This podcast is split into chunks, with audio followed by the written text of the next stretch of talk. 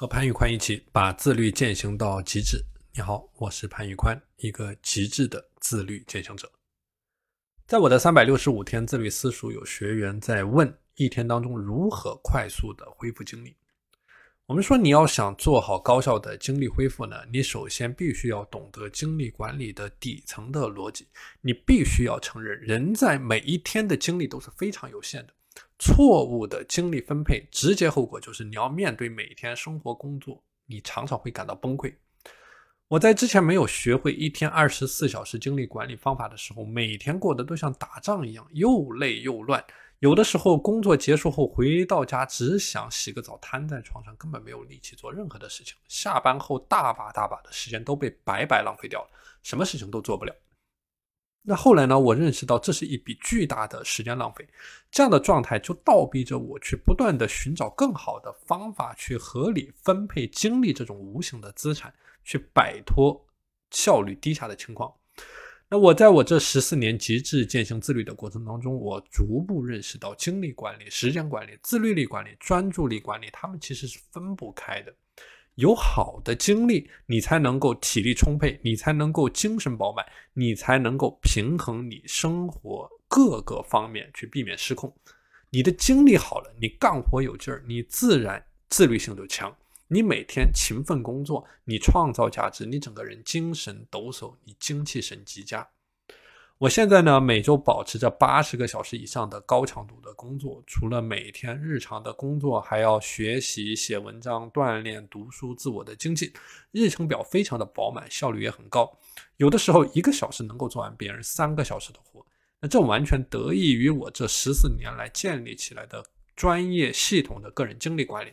那总结了一下，我个人的精力管理体系分为三个标准的模块，这里我给你。进行了一些简单的总结。如果你想要领取完整的模板和相关的知识内容，你可以添加我的微信五幺二四九零五七五五幺二四五九零五七五。那么第一个模块呢，叫做去提升你的精力存量。你每天的时间、精力、意志力都是非常有限的。那宝贵的资源，你所要做的就是把这些资源啊，给它用到刀刃上。用到极致，去产生最大的时间投资回报率，这个叫做时间管理的底层的逻辑。那我们说时间管理的意义啊，它就是在追求单位时间利益的最大化。你可以把精力的存量理解为跑步的过程，比如说你有跑五百米的体能，你一上来就往死里跑，你跑一百米，你用完了这五百米的体能，你自然跑不远。但如果说你能够做到快慢结合，你用五百米的体能跑出了一千米的距离。那你就用好了精力的存量，你创造出了更多的价值。那么要提升精力的存量呢？你有三个办法。第一个办法叫做去控制饮食。控制饮食这个话题很大啊，就我只说其中一个我感触比较深的点，叫做控制热量，控制热量，控制热量。我以前不注重饮食的管控，那体重最高呢达到了七十五公斤。每天精神精力都不好，每天吃的过多，只有一个结果，就是你身体所有的器官都在忙着消化，你每天精神不振，昏昏欲睡，整个人是没有精气神的。那后来我开始重视了这方面呢，我开始去调整我的饮食结构，规律饮食，吃的更健康，那每天精力明显就好很多，思维更加敏捷，专注力更高。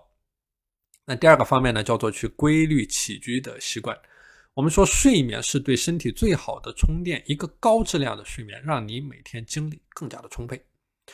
第三个方面叫做去规律锻炼的习惯。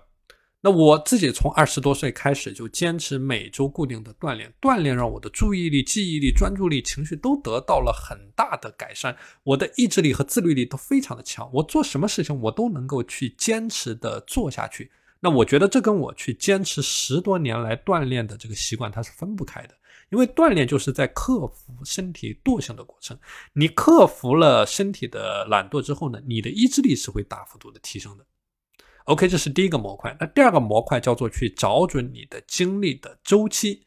就通过饮食的起居锻炼啊，你提升了你大脑的精力存量。那接下来你要找到你的精力周期，去分配你的精力，把好钢用在刀刃上，去输出最大的价值。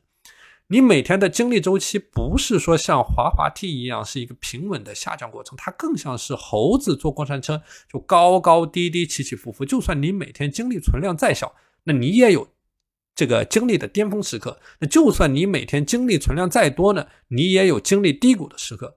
如果你摸不准你自己的精力周期，那你要把注意力的黄金时间段都送给了游戏和短视频，这个就叫暴殄天物。所以你要找准你的注意力周期，你要不断的去摸索你的作息时间表，反复去观察你在什么时候精力最好，工作最专注。我通过反复的观察呢，找到了我自己多个专注力的巅峰的时间段。那比如说我在午饭前的两到三个小时，这个是我的一个黄金时间段。就说适度的饥饿能够让我的注意力更加的集中，而在午饭之后呢，这种注意力就会迅速的溃散掉。所以我尽可能的把更难、更有挑战的事情都安排在这个时间段去执行，我发现效率非常的高。你可以参考我的这种方式啊，去反复的观察你的作息时间表，观察你的身体和头脑在什么样的时段最活跃，在什么样的时段最迟钝。然后用一张 Excel 的表格把它记录下来，连续记录一个星期，给每一个时间段打分，最后算出一个平均值，这样你就能够画出你的一个专注这个精力的曲线图。你不断的周而复始去反复的循环训练，你就会对你的身体的掌控力变得越来越强，一切的精神状态都在掌控之中。OK，那第三个模板呢，叫做去合理的使用精力。合理的使用精力又分为三个方面，第一个方面叫做极致的专注，就你的大脑是有启动成本的，你做任何事情，如果说你不专注，你一会儿想着 A，你一会儿想着 B，你大脑的精力很快被耗光。而要实现精力使用的最大化，就是去保持极致的专注状态，去尽最大的能力进入到心流当中。我在我注意力的黄金时间段，能够快速的进入到心流当中。比如说，我在我写作的时候，我不会听音乐，我会屏蔽一切的外界干扰。我大概只需要五分钟就能够进入到一种极致专注的状态。那这个时候，我就会觉得文思泉涌，我能够很快的、高质量的完成一篇时间管理的上千字的纯干货文章，而且不觉得累，而且觉得很享受。这个就像什么呢？就像你去开灯泡。如果你做事情不专注、马虎、猴子掰苞米、三心二意，那你就相当于在反复的按这个灯泡的开关，很快灯泡就会报废。极致的专注状态就像手机的电池，它一次启动，持续的使用。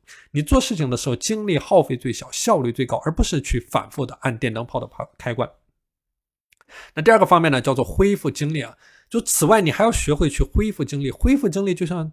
钟摆一样，你通过周期性的使用精力和补充精力来完成精力的分配。那比如说你的番茄钟工作法，你极致工作二十五分钟之后，你消耗了大量的精力，那你就必须要用五分钟去补充精力。那补充精力的方法很多，那比如说你可以深呼吸，可以去冥想，可以喝水，可以起来走一走，可以吃块巧克力。这个过程就像你去跑步一样，你通过二十五分钟全力的冲刺，那你就。必须要找到你适合的方式去恢复、补充体力，然后做下一场二十五分钟的冲刺。